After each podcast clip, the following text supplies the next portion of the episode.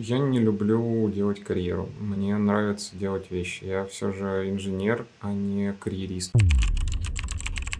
Привет, вы на канале Senior Software Vlogger, и сегодня у меня в гостях в моей виртуальной студии Федор Борщев. Федя, привет. Привет, привет. И Федя сам себя называет CTO. Во многих стартапах, возможно, что-то изменилось. Нет, нет, ничего не изменилось. В последнее время я единственное, что я ушел совсем с какого-то постоянного места работы и остался таким вольным, свободным CTO. И сейчас у меня есть несколько клиентов, у которых я либо выполняю часть обязанностей CTO, либо просто их консультирую. Ну, то есть я по-прежнему техдир. Окей, смотри, мы поговорим про это. А, мне интересен твой путь в начале, то есть э, я предлагаю структурировать интервью это таким образом, то есть мы сперва немножко поговорим про твой путь до CTO, а потом поговорим а, про, собственно, что делает технический директор и в том числе какие-нибудь полезно-вредные советы для программистов в том числе поговорим. Я слушал ваш подкаст а, с Саматом, где вы рассказывали, как стать программистом, и ты там, в принципе, довольно хорошо рассказал свою историю как программиста, вот, я думаю, что прямо сильно повторяться, наверное, не стоит, но тем не менее, кто этот подкаст не слушал, а, расскажи, пожалуйста, как начинался твой путь, откуда ты вообще, где учился программированию? Окей, okay, расскажу. Я программированию не учился нигде, учился сам. Мне было это просто очень интересно. В детстве у меня практически не было каких-то каких других доступных развлечений, кроме как компьютера. Я попал... Мое становление как программиста и как человека, который вообще интересуется всем, что связано с информационными технологиями, было в маленьком провинциальном городе во время, когда там не было вообще ничего, и компьютер дома был тоже не у каждого. Поэтому я начинал, как многие, просто с компьютерных клубов. Я туда ходил, играл, изучал, мне было интересно. Потом с одним из собственников компьютерного клуба, куда я ходил, мы просто начали делать компанию, которая тогда делала сайты. Это было супер модно и круто. Это сейчас там все это называется галерами, и никто туда не хочет идти работать. А тогда это было очень круто, потому что это было новое. И я тогда программил на PHP. Это был просто незабываемый опыт. PHP тогда был четвертой версии, тогда переходили с третьей на четвертую. И это тоже был очень интересно. Сейчас я просто вспоминаю вот эти отличия третьего от четвертого, и они очень смешно звучат. Типа там конструкторы у классов появились, и вот это все. Вот, и, собственно, тогда же я уже стал называться техническим директором. Мне тогда было там, сколько, наверное, лет 17, но я уже был такой настоящий техдир, крутой, руководил, там, писал код и все такое. Ну и дальше, собственно, я развивался вместе с этой компанией, но очевидно сейчас, что у таких небольших компаний, которые работают там как подрядчики, делают там, не знаю, сайты, пишут какой-то софт, у них был такой определенный порог, ну, не порог, определенный потолок, наверное. То есть, ну, я дошел до какой-то стадии, при которой я просто перестал расти профессионально. То есть, я просто писал код, просто что-то делал, но у меня уже не получалось притащить что-то новое. Скажем, я большой фанат TDD. Это разработка через тестирование, когда мы пишем сначала тесты, юнит-тесты, автотесты, любые тесты, и потом, собственно, пишем код. И я просто не мог это туда притащить, потому что это не было нужно вообще никому, ни собственнику агента, ни клиенту, никому. Нужно было просто быстро что-нибудь лобать, и чтобы оно просто как-нибудь запускалось. Мне от этого стало очень грустно, и я вообще там на самом деле пришел в такое отчаяние определенное и решил, что вообще в какой-то, что просто мне нужно перестать заниматься программированием на какое-то время. Я оттуда ушел и перебрался в Москву работать в студию Артемия Лебедева. И там я решил... Провинциальный город, это какой город? Город Тула, это 200 километров к югу от Москвы, очень близко. То есть мне переезд был очень простым на самом деле. Я уже более-менее знал Москву, потому что я часто в ней был. Я просто взял и переехал.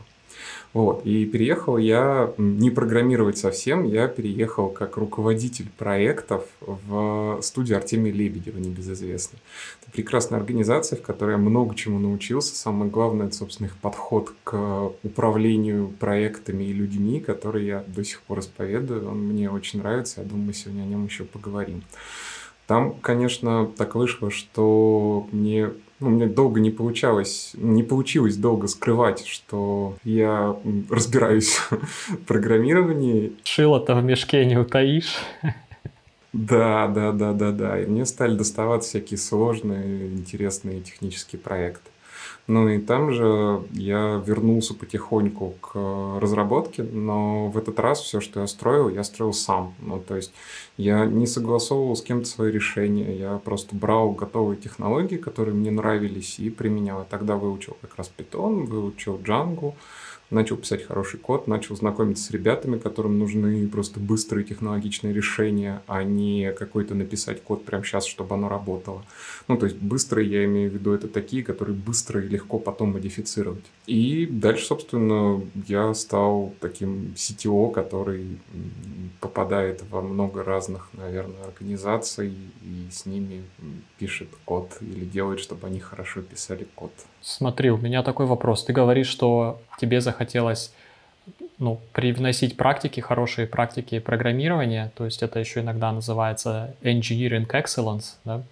а, но при этом я думал, что ты уже тогда начал заниматься питоном, джангой, то есть подсматривать, как ну, в мире вообще устроена разработка программного обеспечения, но получается, что ты тогда все еще писал на PHP. Да, тогда это был PHP. Ну, на самом деле на PHP можно писать хорошо, и уже тогда были нормальные более-менее фреймворки, на которых ну, конечно, не так кайфово, как мне на Джанге сейчас нравится, но там можно писать хорошо, это не какая-то помеха. Так просто иногда ругают PHP как язык, но на самом деле он нормальный, есть хуже.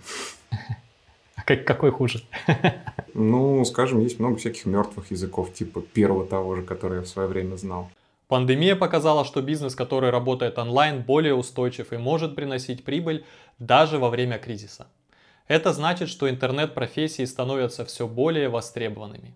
Хотите узнать о них подробнее? Весь декабрь онлайн-университет Skillbox проводит бесплатную онлайн-конференцию по профессиям будущего. Программирование, разработка игр, маркетинг, дизайн, кинобизнес и другие. Вы узнаете, как стать Java или Python разработчиком, где применяют Python и какие программы на нем пишут. Или погрузитесь в игровую индустрию, поймете, кем там быть и как туда попасть в 2021 году. А рассказывать об этом вам будут спикеры практики из таких компаний, как Сбер, Яндекс, Алиэкспресс и Microsoft. Еще вас ждут подарки от партнеров, розыгрыши полезных гаджетов и, конечно же, полезные навыки, которые останутся с вами на всю жизнь. Но самое главное, вы сможете сделать первый шаг в новую востребованную профессию вместе со Skillbox. Чтобы получить доступ к онлайн-занятиям, нужно пройти по ссылке в описании и зарегистрироваться. Участие абсолютно бесплатное. И компания Skillbox это спонсор данного выпуска. Спасибо им большое. Мне все-таки еще интересно, то есть смотри, получается, что ты 17-летний технический директор, да, то есть ты все, как сказать, поймал удачу за хвост, и все, все хорошо, у тебя там есть своя студия, ты руководишь, пишешь код. А почему у тебя вообще возникло желание куда-то смотреть дальше и где-то как-то улучшать процесс, тем более, что он был не нужен? А, вот эти все ТДД и тому подобные вещи? Ну, потому что я инженер. Я люблю, когда вокруг все красиво. Я люблю красивые системы, в которых приятно работать. А еще я очень люблю когда программисты приходят на работу с радостью, а не когда они страдают над километровым легаси, когда они выгорают через два месяца работы, ругаются и, не знаю, обязательно пьют там каждую пятницу и четверг в баре, чтобы жизнь не казалась такой грустной. Вот это я не люблю, и я всегда мечтал построить команду, в которой работать хорошо и приятно. Для меня это, ну, счастье программиста для меня это не пустой звук. Смотри, ты говоришь, что в 17 лет, то есть ты как бы стал техническим директором по факту, потому что ты а, соучредил вот эту вот самую студию. А насколько у тебя было второе рождение как технического директора, когда ты, может быть, понял, что все, что ты думал раньше, на самом деле это неправда? Это вот примерно так и случилось. То есть я, как, когда я убегал в Москву из всего этого, у меня было ощущение, что все, что сейчас происходит, как-то неправильно. То есть я читаю книги, я читаю хорошие статьи, я читаю, изучаю хорошие практики. И почему-то в окружающем мире их никто не использует, как будто их нет. И когда я пытаюсь их притащить, мне говорят, что, блин, это все неправда. И, собственно, тогда я и убежал. Я думал, что что-то здесь не так. Дальше у меня не было какого-то такого большого переключения. Мне повезло то, что так вышло, что я с самого начала начал сам полностью управлять тем, что я делаю. И сам, собственно, писать код. Сначала я его писал, ну, просто как программист, который просто быстро выполняет свою работу, хорошо согласовывает ее с бизнесом. А потом я подумал, м-м, а, наверное, я техдир. Вот теперь-то я уже настоящий техдир. То есть у меня не было такого какого-то большого официального назначения. У меня, в общем-то, и работать сейчас нет. Расскажи про процесс собеседования в студию. То есть, э, насколько я знаю, в студию просто так с улицы попасть нельзя. Вот. А, то есть и это такое место, куда, ну, наверное, многие хотели бы попасть за опытом, но не у всех получается. Как, как ты туда проскочил? Мне очень повезло. Я просто написал письмо в студию о том, что хочу работать. Так случилось, что им нужны были менеджеры, которые немножко разбираются в технологиях, ну, такие внимательные, докопистые, ну, такие чуваки, короче, менеджеры-технари. Вот. И, видимо, так сложилось, что вот тогда им такого человека не хватало. Вообще, студия на самом деле несколько раз в год публикует вакансии, в которые можно просто откликнуться, и вполне вероятно, что они ответят. У них обычно очень интересные тестовые задания. Мне кажется, это просто такой отдельный вообще жанр студийные тестовые задания. Их можно просто, просто посмотреть, просто сделать, даже не отправлять никому результат. Это будет уже очень интересный, очень интересный квест. Какое у тебя было там тестовое задание? У меня было очень скучно, кстати. У меня мне нужно было как техническому писателю описать какой-то из сложных студийных проектов, причем каких-то внутренних. Мне это далось очень легко, потому что ну, я, собственно, я, я как программист, я могу писать техническую документацию. Я просто за, за, за 3-4 вечера накатал гигантскую детальную хорошую портянку, такой ТЗ, о котором мечтает любой программист, и отдал.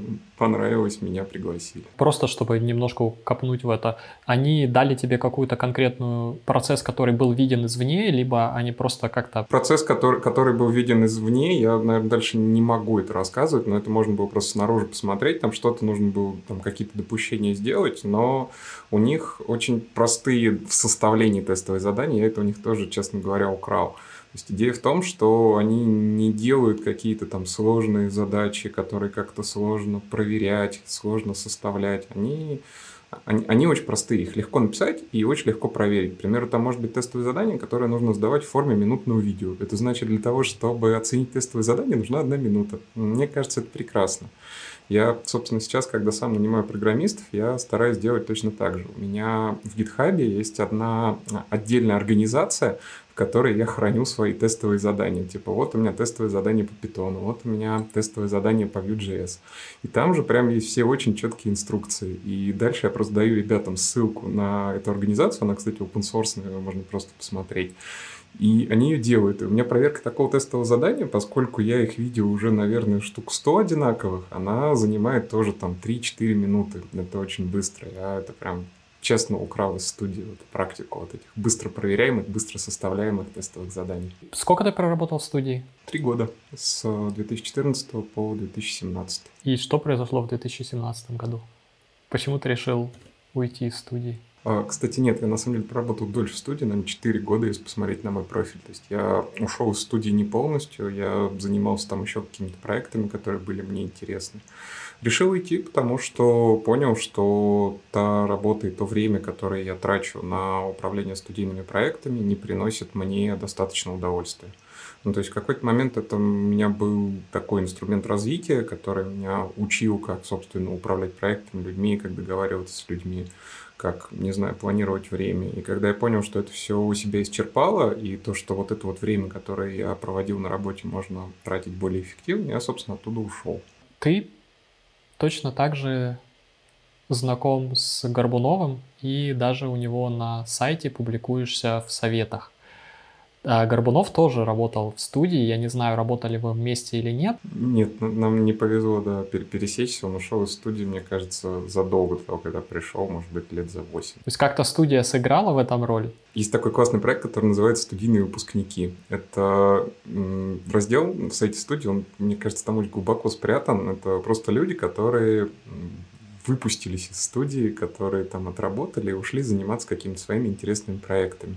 И там есть много всяких прекрасных просто людей, которые добились очень много интересных вещей в жизни, построили, которые там, например, там есть основательница сети кофеин Double B Анна Цфасман.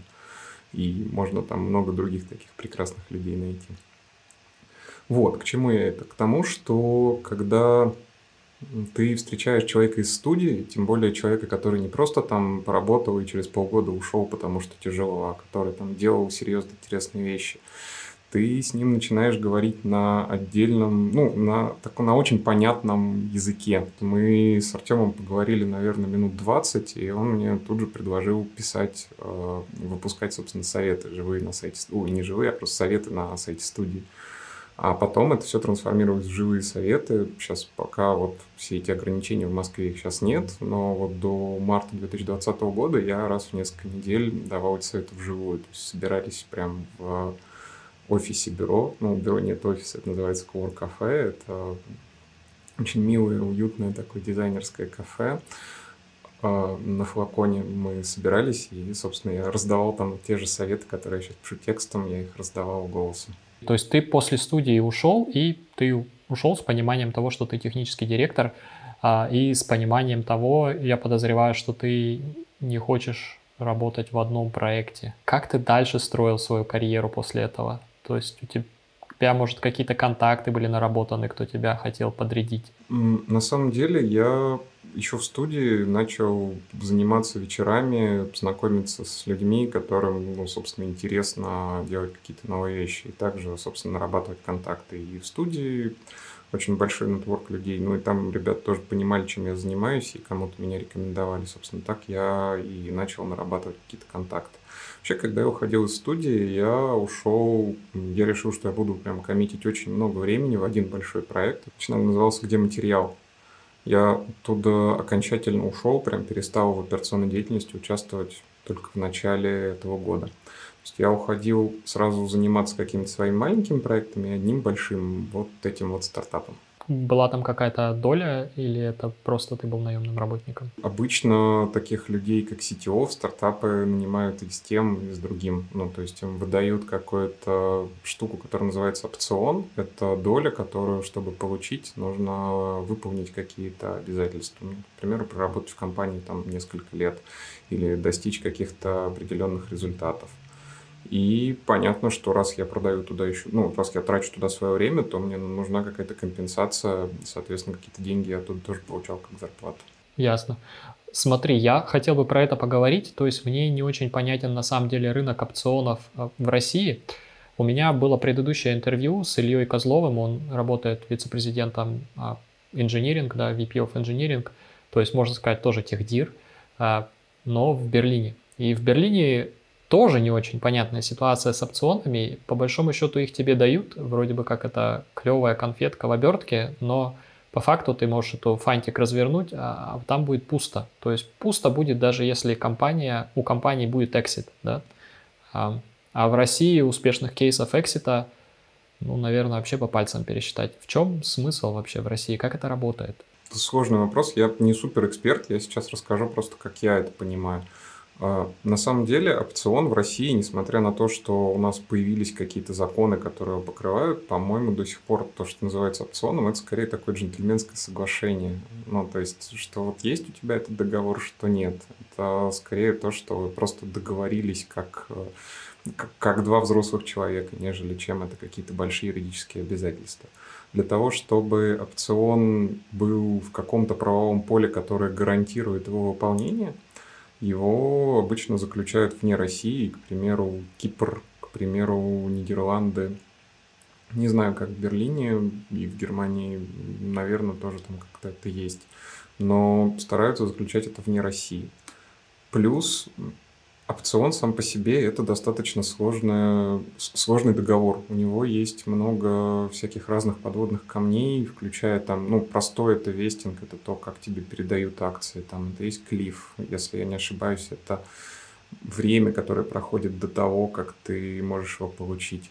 Плюс есть такая очень неоднозначная штука, как размывание долей, к примеру, когда ты договаривался на какую-то часть акций, ну, условно говоря, ты договорился на тысячу акций, которые, а всего в компании было 10 тысяч, у тебя было 10 процентов, то потом берут и выпускают 100 тысяч акций, у тебя остается 0,01%.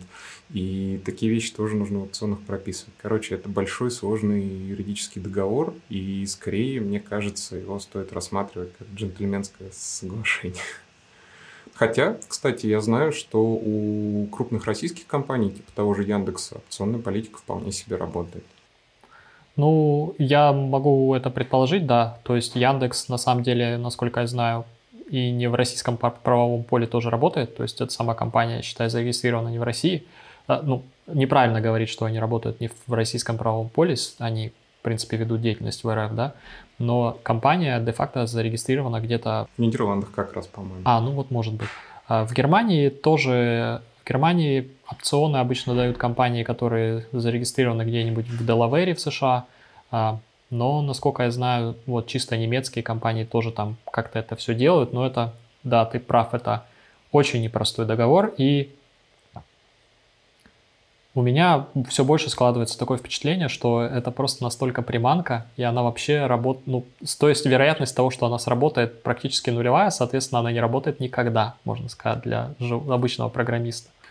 Вообще, она сработает, если ты для компании представляешь ценность. Если ты делаешь код, который заставляет компанию расти, зарабатывать деньги, приносить инвесторам прибыль, то тебе с радостью отдадут все акции еще больше, чем у тебя было в опционе, предложат новые и все такое. Ну, а если ты приходишь и просто пишешь какой-то код с утра до вечера, там, с 9 до 6, и в пятницу идешь в бар, то, ну, наверное, да, вероятность того, что он сработает, может быть меньше.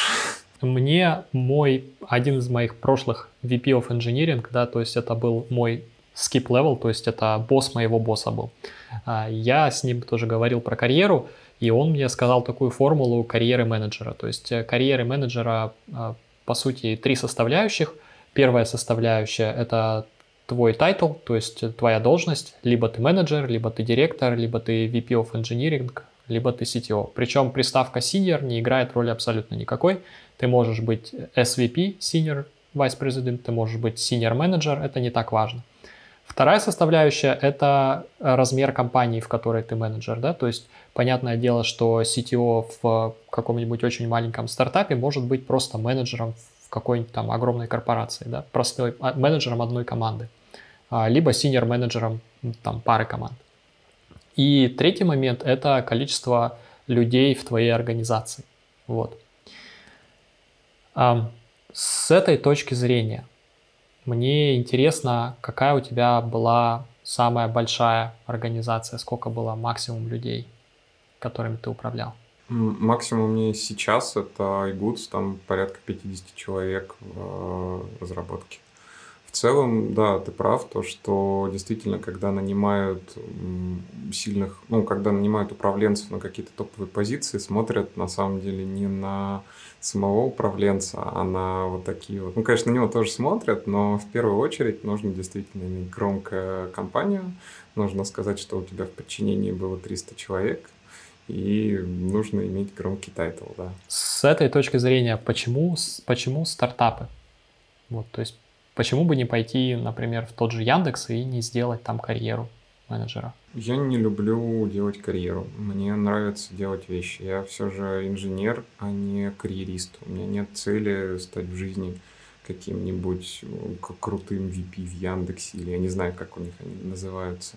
Моя цель — это делать вещи, от которых, которые мне приносят счастье. И для того, чтобы делать вещи, которые мне приносят счастье, нужно управлять тем, что ты делаешь просто на 100%. Потому что сегодня мне нравится писать там код на джанге. Завтра мне захочется выстраивать процессы в какой-нибудь новой команде разработки или начать какой-нибудь новый стартап. И когда ты выстраиваешь карьеру, ты идешь по одному пути, с которого ты практически не можешь свернуть. Ну, ты можешь как-то поменять компанию, но ты в любом случае ты будешь делать одно и то же. А я хочу делать разное и прикольное. Это хороший подход. То есть ты говоришь, что ты CTO в нескольких стартапах. Сколько стартапов ты ведешь на данный момент? Ну, наверное, уже не стартапов, если считать iGoods, хотя внутри они такие вполне себе стартапные, но это уже такая большая компания в пике. Наверное, я вел три активных компании. Мне в этом помогал, конечно, мой партнер Самат, с которым мы вместе сейчас оказываем услуги тех диров. Но да, три у меня было в пике. Это прям активных больших разработки. Где-то я писал код, где-то я руководил процессами, где-то делал то и другое. Как, как это вообще можно ну, разделить? Как, как тайм-менеджмент работает здесь? Потому что три компании, тем более стартап, это когда ну, критичность на время принимаемого решения то есть нельзя ждать, да, то есть нельзя сказать, я вам отвечу через месяц, потому что я сейчас дописываю вьюшку в джанге для другого своего стартапа. То есть принимать решение нужно ну, сегодня, сейчас, да. То есть как ты вообще менеджил эти три стартапа? Смотри, если бы я сам отвечал за все, у меня бы, конечно, наверное, ничего бы не получилось, и мне бы и в одном было тяжело. Я все же, управляя проектной студией Лебедева, научился прекрасному навыку, который называется делегирование.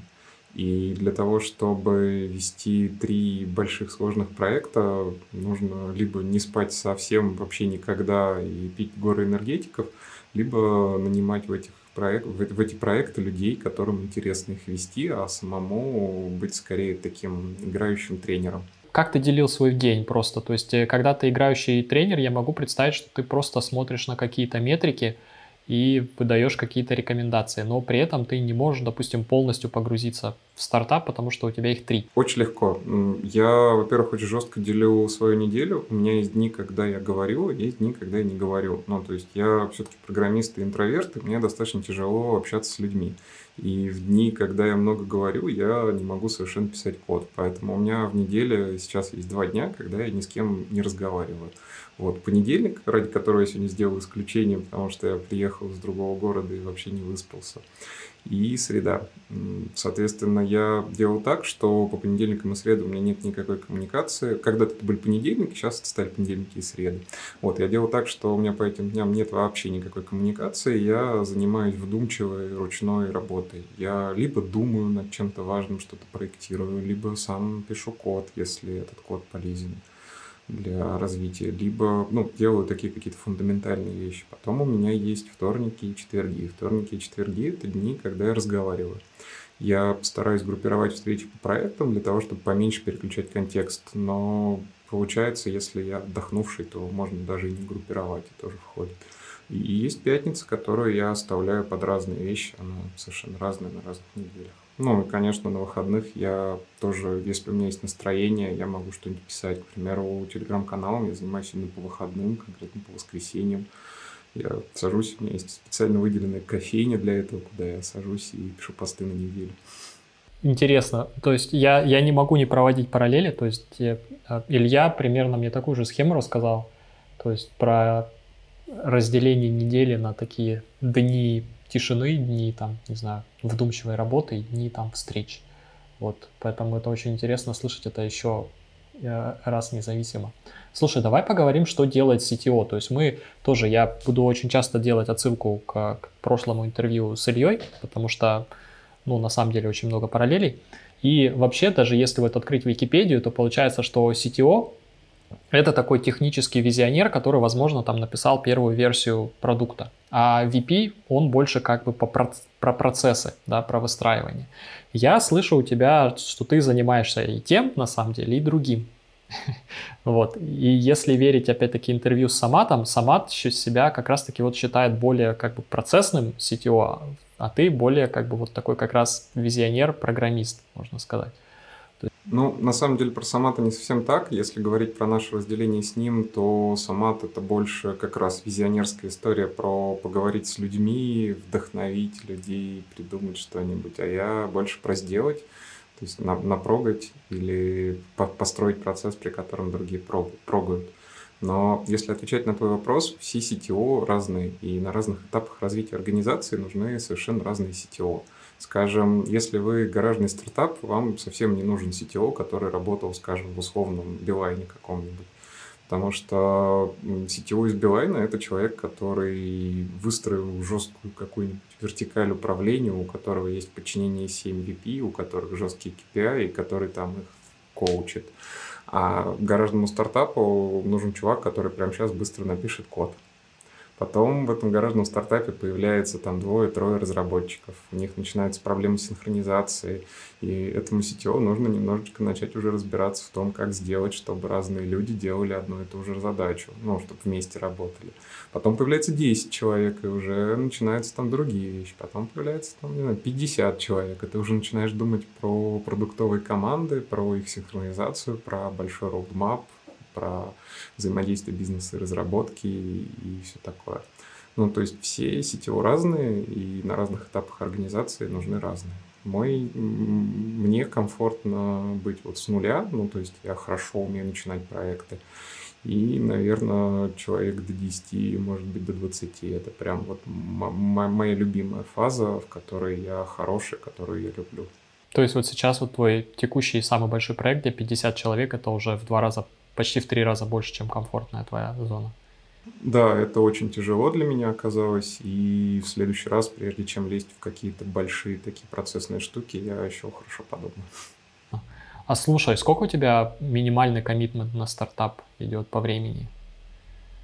Мы обычно, ну, я считаю, что любой MVP можно запустить за два месяца. Если ты не можешь запустить MVP за два месяца, это плохой MVP, и тебе нужно что-то подумать получше.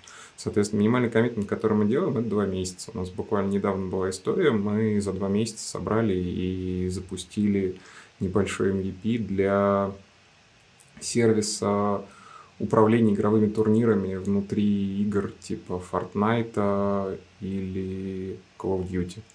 Это сервис, который позволяет организовать матчи в Battle Royale и там собрать статистику, поделиться с игроками и все такое. А что потом происходит с этими стартапами? То есть вы через два месяца ушли, и все рухнуло? Нет, ничего не рухнуло. Там осталась команда, которая дозапускает продукт, ну, добавляет туда фичи, они прекрасно работают. И это как раз, когда я уходил из где материала в свободное плавание, я как раз и почувствовал, что вот есть компания, в компании там на тот момент было, кроме меня, наверное, 6 или 7 разработчиков. И я понимал, что если я сейчас отойду в сторону, ребята-то самостоятельные, я им вообще, в общем не очень-то и нужен. Могу, конечно, писать код, могу что-то подсказывать, но вообще-то они и сами неплохо работают. Я подумал, а зачем я тут дальше нужен, а пойду я чем-нибудь еще займусь, помогу еще каким-то ребятам стать такими же. Вот. Ну, то есть и с тем проектом, и там с геоматериалом, и с другими какими-то проектами у меня получалось выходить и оставлять команду, которая интересно работает без меня. И это, собственно, то, что мне очень нравится делать. У тебя был такой, такая запись была в Телеграме. Это стартап, тут CTO может подменить грузчика. То есть я понимаю, что сейчас корона, и, возможно, в офисы особо никто не ходит – но тем не менее, то есть э, мы поговорили немножко про опцион, который довольно сложная штука, и, скорее всего, программисту дадут маленький процент этого опциона. То есть тебе, как техдиректору, дадут ну, сколько-то, да, возможно, даже твою долю не размоют, а, но доли программистов размоют 100%. И мне вообще такой вот вопрос, зачем программисту подменять грузчика в стартапе? Вот обычно в стартапах а, как бы плоские иерархии, то есть тоже непонятны какие-то карьерные перспективы. И, скорее всего, это нифига не выгорит, то есть, скорее всего, стартап лопнет, и опционы, которые обещали, так они не закэшатся. То есть нафига вообще козе баян? Зачем это все? Это вопрос, он для каждого личный, на самом деле. Для меня ответ очень понятный, и мне это нужно, потому что мне это интересно. Если мне не было интересно подменять грузчиков, я бы не подменял грузчиков. И если тебе интересно идти в стартап для того, чтобы стать супер богатым чуваком, реализовать в перспективе свой опцион, лучше туда не ходи. Потому что стартапы, они, ну, они действительно с очень большой вероятностью закрываются, умирают. И если тебе нужен оттуда результат, если тебе вообще от, от, от работы нужна какая-то карьера, какой-то громкий title и стабильная зарплата, лучше идти в условный Яндекс, чем стартап. Ясно. Смотри, вот у меня продолжение этого вопроса. То есть все говорят, что, допустим, программистов качественных не хватает. Вот найти сложно качественных людей, качественных программистов. Программисты дорогие, большие зарплаты, там есть 300, 300 тысяч в наносекунду, да, то есть классическая метрика программиста.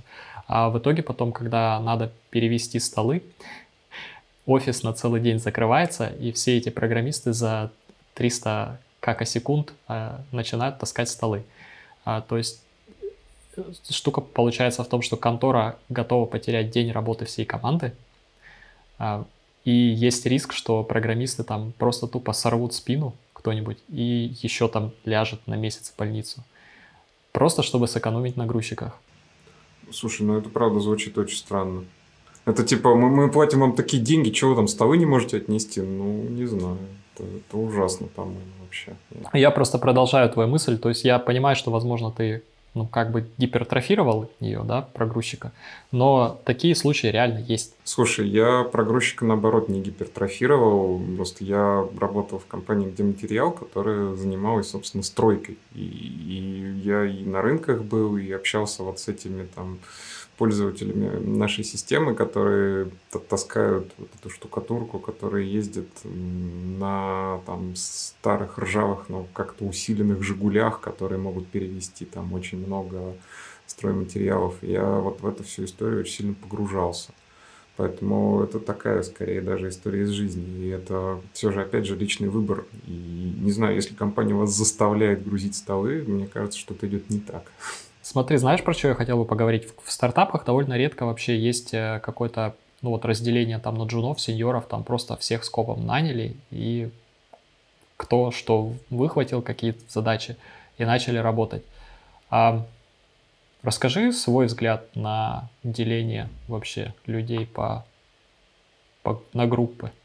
Ну, деление на группы это вообще тоже такая штука условная, это как CTO, ну, то есть, не знаю, я, я уже говорил, что я там был техдиром, в, целым техдиром в провинциальной студии, но на самом деле я писал очень плохой код, мне никто не разрешал притаскивать какие-то новые технологии, и вообще я был не сильно ценен на рынке труда я переехал в Москву и прокачался, стал другим. Я по-прежнему техдир, но я другой техдир, гораздо более сильный, интересный и так далее. И, соответственно, все эти разделения, они такие условные. Я могу озвучить, наверное, свою вот эту градацию, но она, опять же, условная, и она подходит как раз для комфортного для меня периода развития организации от нуля и где-то до 20 человек. Ну, то есть джуниор для меня это чувак, который сам не может решать задачи, ему нужно помогать. Ну, ему нужно ставить детальные задачи, ему нужно рассказывать, как их решать. За ним нужен детальный код-ревью. Middle – это чувак, который может сам закрыть задачу, которому можно поставить задачу, и он ее сделает, сам пройдет код-ревью, сам ее зарелизит, и все будет хорошо. А Senior – это чувак, который может решать проблемы ты к нему приходишь и говоришь, слушай, у нас тут вот, не знаю, что-то там геокодинг тормозит, пользователь отвалится, он пойдет, разберется, что геокодинг тормозит от того, что там второй какой-нибудь запасной провайдер глючит, что у него 95 перцентиль времени ответа там больше 300 миллисекунд, пойдет придумать систему кэширования, две системы. Сначала одну заимплементит, она не сработает, заимплементит другую. Как программисту развиваться, когда нет ступенек в стартапе? То есть, э, на самом деле, мне кажется, несмотря на то, что ну, ступеньки без ступ... нет ступенек, но когда есть ступеньки, есть четкое вот понимание, что ты должен сделать, чтобы перейти на другую ступеньку, оно вроде как понятно, куда двигаться. А с другой стороны, если этих ступенек нет, можно довольно долго топтаться на одном месте, казаться, что ты вроде что-то делаешь, а на самом деле ты не растешь, потому что у тебя нет ориентира. Вот. Что делать в этом случае программистам? Для меня ориентир – это самостоятельность и самодостаточность. Ну, то есть твоя способность самому решать бизнесовые проблемы. Если ты доходишь до состояния, при котором тебе вообще никто не нужен, даже для того, чтобы эту проблему поставить, ты уже сетевой, и у тебя все хорошо. Вот. Ну, собственно, как развиваться, это пробовать брать на себя ответственность. Это не ждать, пока там за тебя поставят задачу детально, а попробовать. Не знаю, если прилетела плохая задача, попробуй ее сам конкретизировать и поставить получше. Если тебя разворачивают 10 раз на код-ревью, сядь, возьми, не знаю, перерыв 2-3 дня и напиши такой pull request, который никто не развернет. Ну, становись лучше сам, становись больше... Я сейчас понимаю, что я говорю такие какие-то банальные вещи, но на самом деле для того, чтобы расти, нужно просто становиться лучше, лучше писать код, быть самостоятельным, Ступеньки – это, опять же, такая карьерная штука, на которую точно не стоит ориентироваться, если вы в стартапе и хотите делать себе интересно. Просто делайте себе интересно, и все. Тогда немножко, если продолжить эту тему, обычно, когда нету каких-то там формальных иерархий, да, возникают неформальные иерархии. Вот. И а, ну, вообще по моему опыту, а, когда нету вот формальных иерархий, возникает еще гораздо больше политики какой-то, и причем эта политика такая очень такая гнилая зачастую. Вот мне просто интересен твой опыт. Вот. То есть, ну, знаешь, как бы ты получаешь проект э, на, ну, за дизайн, про, задизайнишь проект не потому, что ты senior инженер, да, и потому что ты доказал, что ты там э, хороший, а потому что ты пиво там с CTO пьешь по пятницам, например. Это, это ужасная практика. Я, честно, я в своей жизни сам с таким не сталкивался. Возможно, потому что мне повезло. Я, на самом деле, очень мало работал в командах, которые я не сам построил. Но я прям очень большой здесь противник этого. И любых ребят, которые начинают играть в политику, я им объясняю, что это не место для политики. Здесь иерархия строго профессиональная. Кто код лучше пишет, тот и будет писать, решать более интересные задачи. И если я вижу какие-то попытки построить какие-то политические партии, я их очень жестко пресекаю. Ты говоришь, что ты работал э, в материале, ты довольно долго проработал. Э, то есть, понятное дело, что э, когда ты работаешь два месяца, у тебя задача собрать команду, настроить процессы, запустить MVP. Да? То есть, по большому счету, два месяца я на самом деле не вижу, как там можно еще вклинить прямо такое нормальное развитие людей. Да, там очень сложно. Да, я понимаю, что в где материале у тебя была возможность, скажем так, в том числе и сфокусироваться на развитии людей.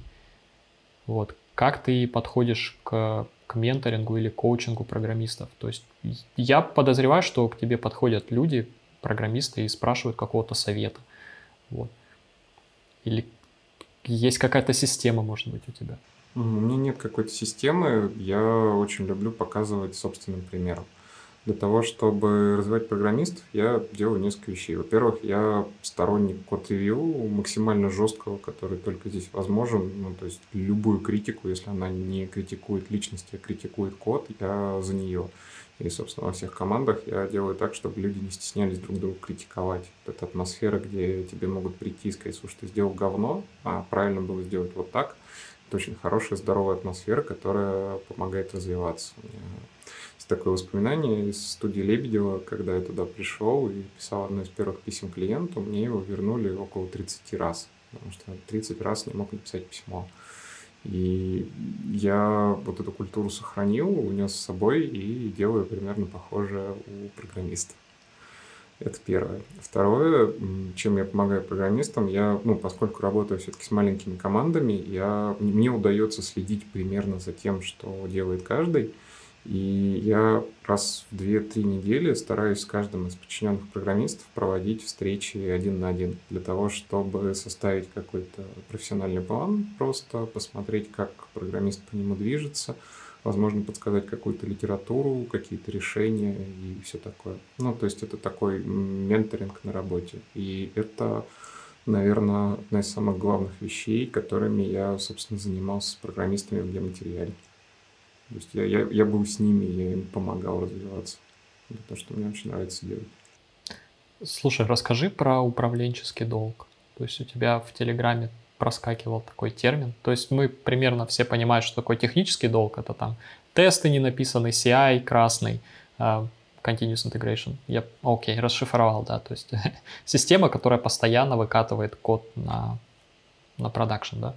Uh, а что такое управленческий долг? Вот, то, может быть, тоже с точки зрения развития ребят управленческий долг с точки зрения развития ребят, наверное, вряд ли. Скорее, управленческий долг – это все-таки история про процессы, которые не построены, когда непонятно, как приходят задачи. Программистам попадают какие-то непроработанные, непродуманные таски, которые просто ты делаешь, а они никому не нужны. Или, не знаю, у программистов начинается спринт, а тасков нет. И или, не знаю, программисты собирают команду для того, чтобы запустить какой-нибудь проект, не знаю, какую-нибудь условно новую с чем-нибудь интеграцию, понимаешь, там нет менеджера. Управленческий долг – это отсутствие построенных процессов. Ну, так же, как технический долг, там, это, как ты заметил, там, это CI, тесты, это верно. Также и управленческий долг – это такие же процессы, там, ретроспективы, планирование спринтов, согласование задач, предварительная правильная оценка, какие-то кулдауны, чтобы ребята выдыхали и так далее. Как ты это прямо на, на календаре расписываешь? Я, мне интересно вот это вот э, кулдауны, например. То есть у тебя тоже такой был момент, что работа вообще программиста на проекте должна быть такая равномерная, да, как, как плато. То есть это, с одной стороны, и не болото, где ты там завязаешь в непонятных задачах, но и ты как бы не кранч-тайм постоянный, когда ты там выгораешь. А как вот ты это планируешь? То есть э, это как-то по наитию происходит, либо, либо есть какая-то система в этом? У нас в геоматериале была классная система с тем, что мы оставляли себе дни, в которые мы просто ничего не делали. Типа у нас спринты внутренние по нашим внутренним правилам длились 10 дней календарных. А для бизнеса мы говорили, что они длятся 14 дней. Того у нас в каждом спринте оставалось два дня, которые мы тратили либо на то, чтобы что-то спокойно доделать, что не успели, либо поделать какие-то новые интересные вещи, или, может быть, что-нибудь порефакторить. Такая очень простая система, ну, такой продуктовый технологический налог, можно так, наверное, сказать.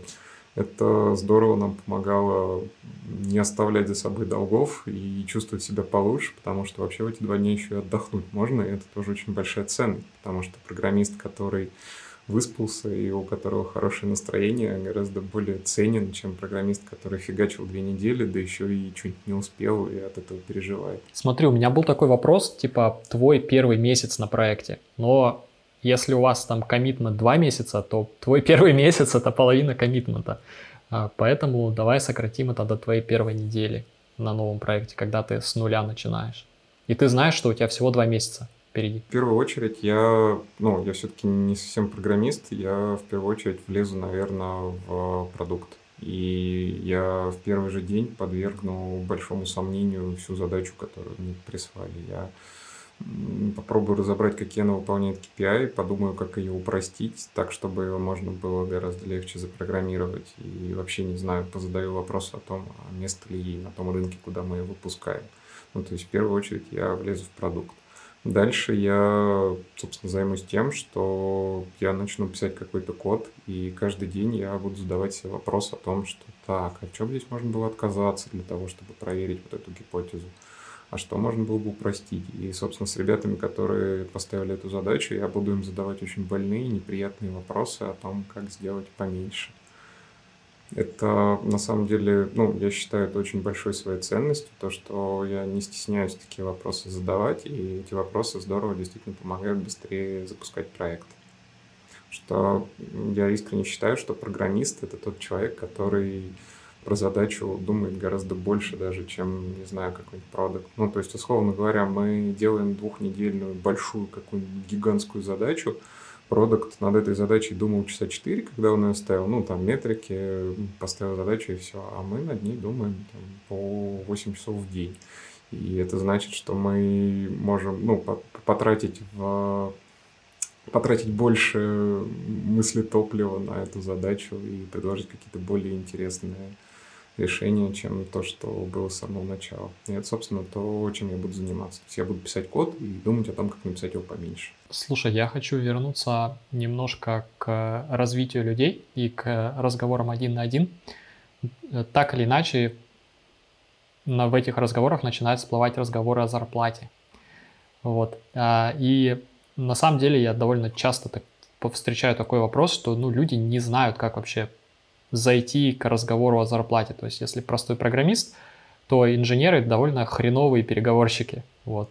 Что уж греха таить. То есть, какие у тебя могут быть рекомендации программисту, который вот хотел бы, чтобы ему чуть-чуть прибавили деньжат, а он не знает, как об этом сказать. То есть, очевидный, простой очевидный путь это пойти получить новый офер и сказать, смотри, вот мне дали на 15% больше. Какой, как, какой плохой.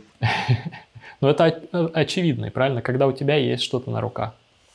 Как не доводить до этого? Ну, очень просто. Допустим, сейчас, что у нас нет в компании грейдов, Мы не Яндекс, и мы просто ведем сами переговоры о своей зарплате.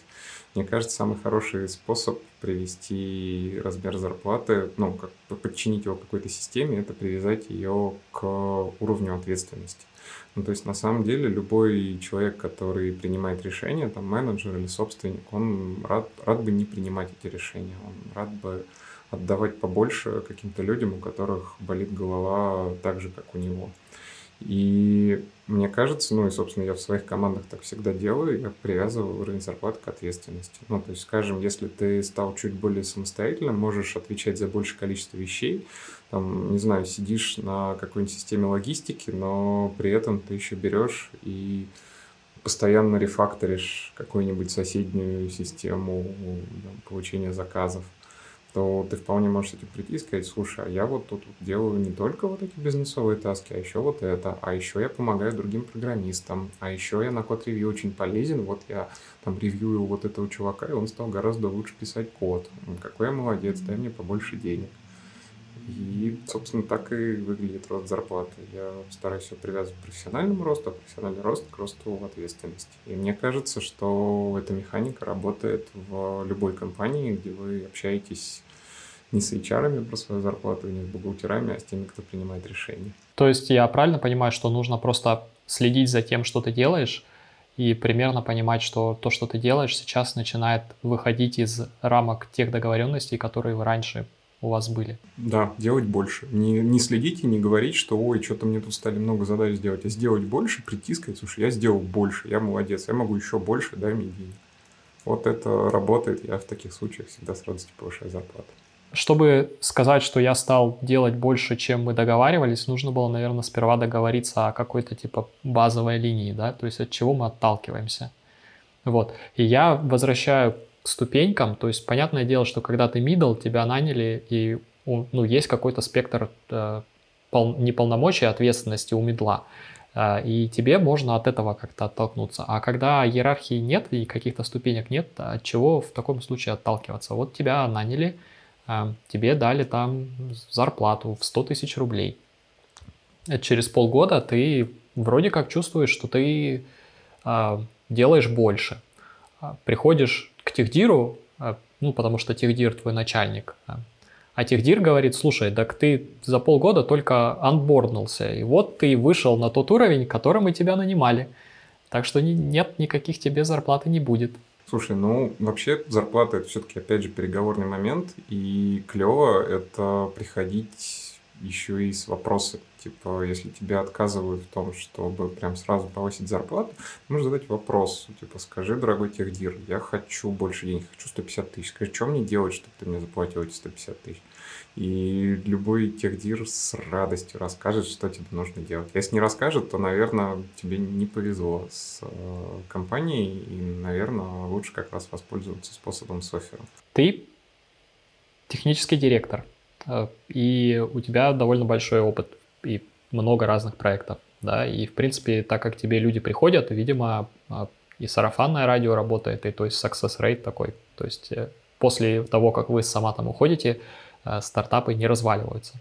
Э, иначе, я думаю, к вам бы никто не ходил. То есть, а, но при этом твои, твоя деятельность все равно ну, чуть больше ориентирована на простых программистов. Например, ты недавно вроде как курсы запустил, и они не для технических директоров – а для программистов. Вот.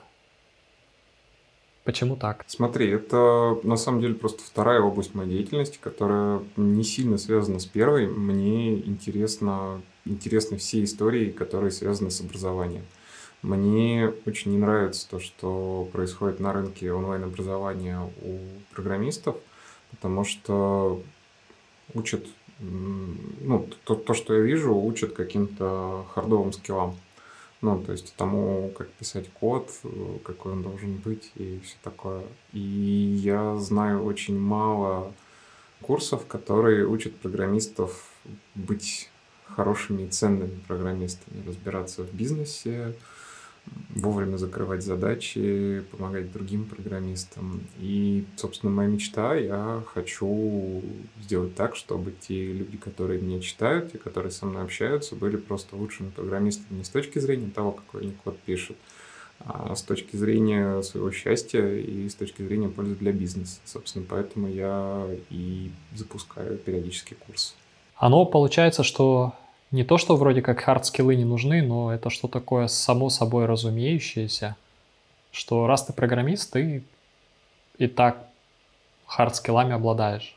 Смотри, мне здесь нравится очень классификация. У HR есть такая классификация I-shaped persons и T-shaped persons. I — это, грубо говоря, вот такая I, а T — это вот такая T. ну, то есть I — это хардовые скиллы, которые у тебя просто есть, и ты их там просто используешь. А T — это ну, крышечка у T — это то, что дополняет твои хардовые скиллы. Это софтовое, то, как ты умеешь договариваться с людьми, выполнять обещания и так далее. И Ай и хардовые скиллы – это штука, которая со временем уходит. Ну, условно говоря, представь, что сейчас какой-нибудь 2005 год, и ты какой-нибудь крутой сисадмин, который настраивает сервера под FreeBSD и знает, чем отличается там скази, разные порты друг от друга. И вот такой, значит, прошло, короче, 7 лет, и тут изобрели докер и все, и ты стал никому не нужен, и либо ты там уходишь в какие-то девопсы, изучая вообще совершенно для тебя дикие истории про CI, про там автоматизацию, либо все, либо ты никому не нужен. Или еще пример, там, не знаю, представь, что сейчас 2008, и ты такой крутой специалист по jQuery. И проходит 10 лет, и сейчас все пишут на каких-то реактивных штуках, какие-то адские системы сборки, ты в них вообще ничего не понимаешь, ты просто никому не нужен. Ну, то есть, наверное, еще ты можешь остаться в каком-нибудь старом банке, но если у тебя нет умения договариваться с людьми, понимать бизнес, выполнять обещания, то, скорее всего, ты уже все, ты никому не нужен. Я уверен, что еще через 10 лет ребята, которые сейчас клево фигачат микросервисы на Go, если не будут изучать софт-скиллы, точно так же станут никому не нужны. Если еще знаешь, а, к дополнение к этой классификации тоже недавно услышал, это P-shaped person, то есть как буква P, как 3.14. То есть получается, что у тебя не одна ножка вглубь, да, а, а парочка, как минимум. Причем желательно, чтобы эти ножки были, ну, желательно не бэкэнд и фронтенд, да, то есть я вот full stack, я типа P-shaped, а они прям вот, например, у тебя одна ножка там, не знаю, бизнесовая даже, а вторая ножка это э, именно про, допустим, про хардскиллы какие-то, про джангу, например. Да, я искренне верю, что в будущем это так, так и будет. Ну, то есть простую работу ее рано или поздно отдают роботам. И чем лучше вы умеете учиться делать какие-то новые нестандартные вещи. Чем больше скиллов таких себе комбинируете, тем вы более ценны, тем медленнее вас съедят роботы. У тебя тоже было такое сообщение про терминал, который зависает, если много текста вывести, про базу данных, в которой нет реляционности, и про бэкэнд на языке, который может работать в один поток. Тон — это язык, который работает в один поток. Ну, не совсем. То есть ты когда писал в кафешке в своей это сообщение, ты подумал, что оно может это по тебе обратно рикошетить? А почему рикошетить? Не понимаю. Ну, смотри, э, то есть понятное дело, что можно, например, смеяться над базами данных, у которых нет реляционности, но когда тебе эту базу данных нужно масштабировать, то базы данных с реляционностью просто не масштабируются, точка. Ну, я бы поспорил еще, ну ладно. Не, ну можно можно поспорить, я согласен поспорить, но когда тебе нужно базу данных раскидать по континентам, это не реляционная база данных. Серьезно? Не знаю. Ладно. А, технологии подходят для... Это как CTO. Мы вначале говорили о том, что есть CTO, который должен писать код, а есть CTO, у которого должны быть 7 крутейших VP, а весь навык в том, чтобы нанимать себе восьмого и требовать от тех а, восьми какие-нибудь крутые KPI. Собственно, здесь ровно такая же история. И не знаю, когда ты начинаешь работать, у тебя не так даже важен выбор технологии, чем когда ты дошел до стадии, когда у тебя там, не знаю, тонна железа, тебе важна каждая миллисекунда. Это все, ну, там, там все меняется, ты, это другие требования. И разные технологии подходят под разные требования. Хорошо. Но мне интересно, то есть ты э, э, смотри, то есть понятное дело, что когда ты делаешь MVP, то практически для любого MVP Django подходит. Да, я очень за это и люблю, да. Да, практически нет задачи, которую нельзя сложить в Django, если сделать ряд допущений на масштаб. Вот. А, а что потом происходит с этими проектами? То есть, э, когда приходит время, что лучше бы использовать язык программирования, который в несколько потоков умеет работать, полностью использовать все ядро, вот, что, что потом? Потом твой код называют монолитом и занимаются тем, чтобы его разорвать на разные сервисы. Есть много разных подходов.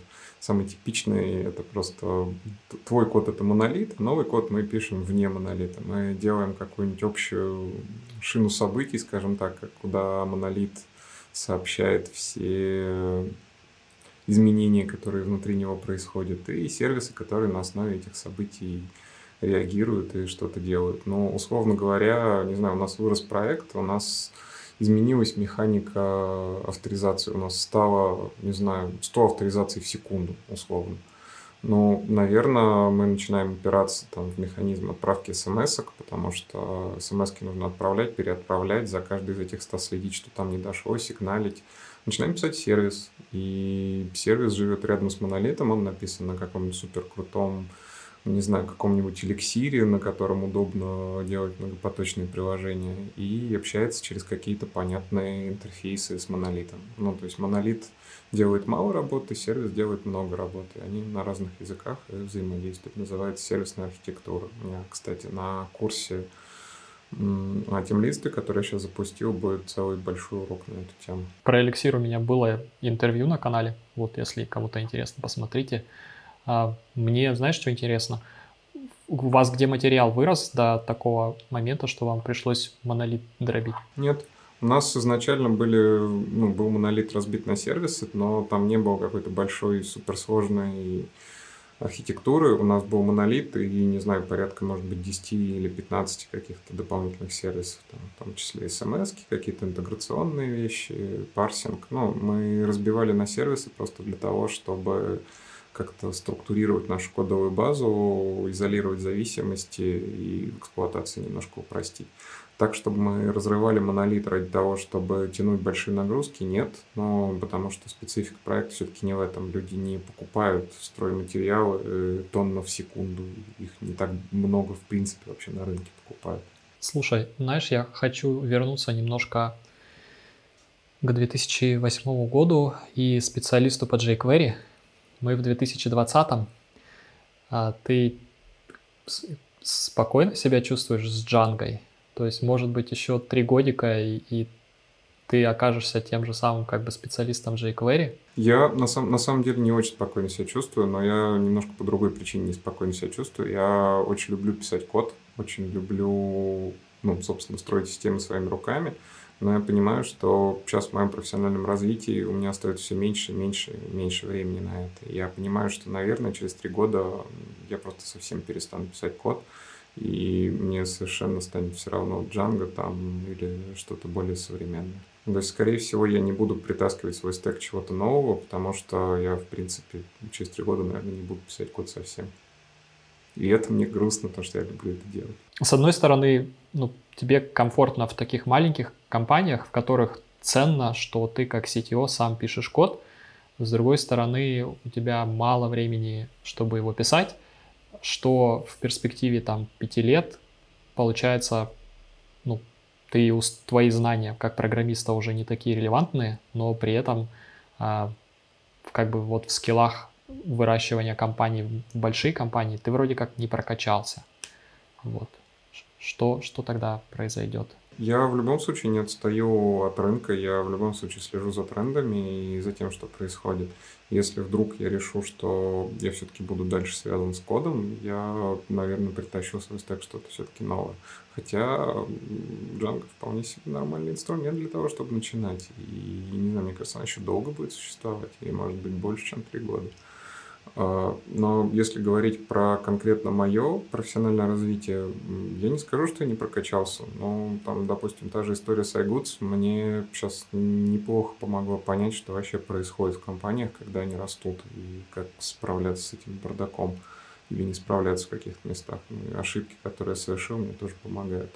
Я самый главный навык, который я качаю каждый день, это умение справляться с неизвестным, делать вещи, которые я раньше не делал. И это то, что дальше мне позволит зарабатывать, и то, что точно сделает мою жизнь интересной. Слушай, можешь рассказать про каких-нибудь а, пара таких выученных уроков или ошибок? Да, могу рассказать одну интересную, один интересный вывод. Я сейчас недавно буквально писал пост, это не имеет отношения к iGoods. Но ну, такая очень важная ошибка, которую я совершал, я ну, в последнее время приходил в много разных команд. В этих командах были прекрасные, сильные люди наряду с обычными людьми.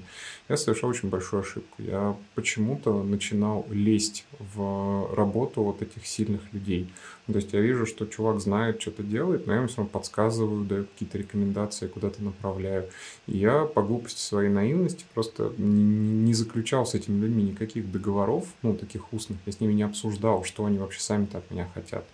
И сейчас, когда я прихожу в новую команду, я заключаю такой условный контракт с всеми лидерами, ну, то есть с людьми, которые там руководят какими-то командами.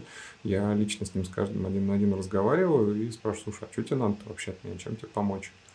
И прописываю прям такие конкретные договоренности. Если их не прописывать, люди начинают злиться и некомфортно. Ну, не знаю, представь, что ты работаешь, а к тебе приходит кто-то извне и говорит, слушай, ты плохо работаешь, тебе надо работать лучше, по-другому, не знаю, использовать другие технологии. Будет тебе комфортно? Нет. Будет компания от этого лучше? Нет. А если тебе приходит кто-то другой и говорит, слушай, а чем тебе помочь? Я вот могу, не знаю, имею там прямой доступ к собственникам компании, акционерам, могу с ними о чем-то поговорить. Или у меня тут есть какой гигантский нетворк из э, там экспертов по разным отраслям, кого к тебе может дать и так далее. И задавая вот такие вопросы, а не пытаясь влезать как-то там, размахивая всеми инструментами, которые есть, и прописывать это в виде явных контрактов, это такой мой большой урок, который я выучил буквально недавно. А, смотри, знаешь, о чем бы я хотел поговорить? То есть, э, если читать твой блог, э, посмотреть список книг, которые у тебя есть на твоем блоге, вот и ссылки я, конечно, все оставлю, то там довольно много книг по всякой там продуктивности, про э, getting things done. И вообще просто читая твои посты, там в том числе, там, если прошло 50% времени проверь, выполнил ли половина работы, может сложиться впечатление, что ты просто контрол-фрик. Вот. Это, это твоя черта характера, либо это ты как-то выработал, потому что по-другому было нельзя? Это моя черта характера, к сожалению. Я действительно контрол-фрик, но я научился с этим справляться, и в последнее время я могу с уверенностью сказать, что людям, которые работают под моим руководством, это не причиняет дискомфорта я могу там что-то для себя контролировать, прям контролировать каждую буковку, каждое время, все это видеть.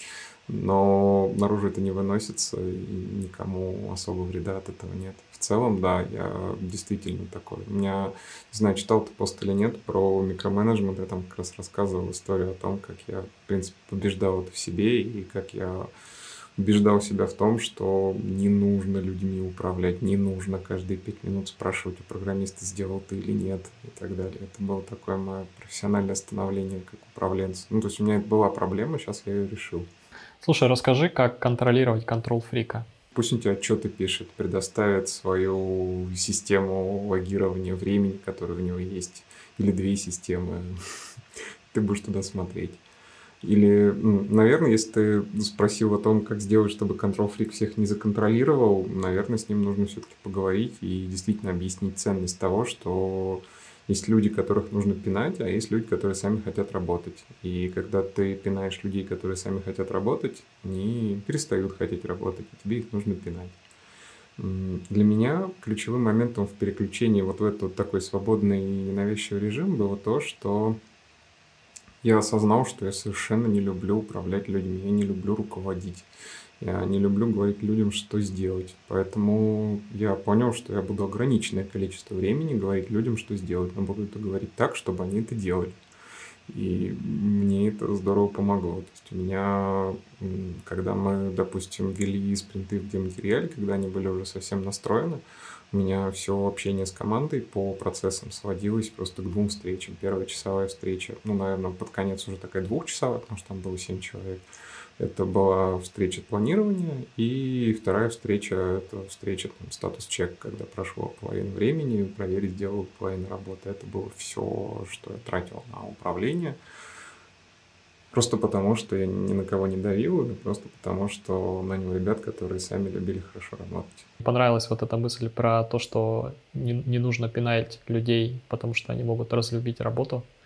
Вот мне кажется, это очень хорошая такая мысль, чтобы завершить интервью. На самом деле, такая положительная. Спасибо тебе огромное, что ты э, согласился второй раз записать интервью, потому что первое интервью по моей вине а, по техническим причинам не записалось. На самом деле интересно, потому что первое интервью было, наверное, полгода назад. Мы сейчас говорим о совершенно других вещах, и мне просто интересно в голове у себя сравнить, какой я был тогда и какой сейчас. Поэтому это тоже своеобразное такое удовольствие. Я сейчас буду рефлексировать, что поменялось. Ну да, причем большинство из тех вопросов, которые были тогда, я, в принципе, сегодня тоже задал. Его ответы, насколько я помню, немножко не совпали. Но действительно время прошло, поэтому... Это отлично. Было бы очень плохо, если бы они совпали. Это значит, что я за полгода никак не поменялся. Это еще более а, лучший, лучший финал. А, Федор, я искренне желаю тебе продолжения твоей карьере, найти вот эту вот грань, то есть э, между CTO, который любит писать код, и между человеком, который а, все-таки вынужден управлять людьми, потому что ты директор, и удачи тебе пожелать в твоих э, начинаниях с образованием, исправлять образование, готовить новых программистов. Спасибо еще раз, что ты пришел. Спасибо тебе за интересные вопросы и за возможность порассказывать о том, что я делаю. Спасибо вам, что смотрите. До встречи на канале. Пока-пока. Ясно. Слушай, мне э, понравилась вот эта мысль, а, и я ее забыл. Нет, про то, что, про, да, мне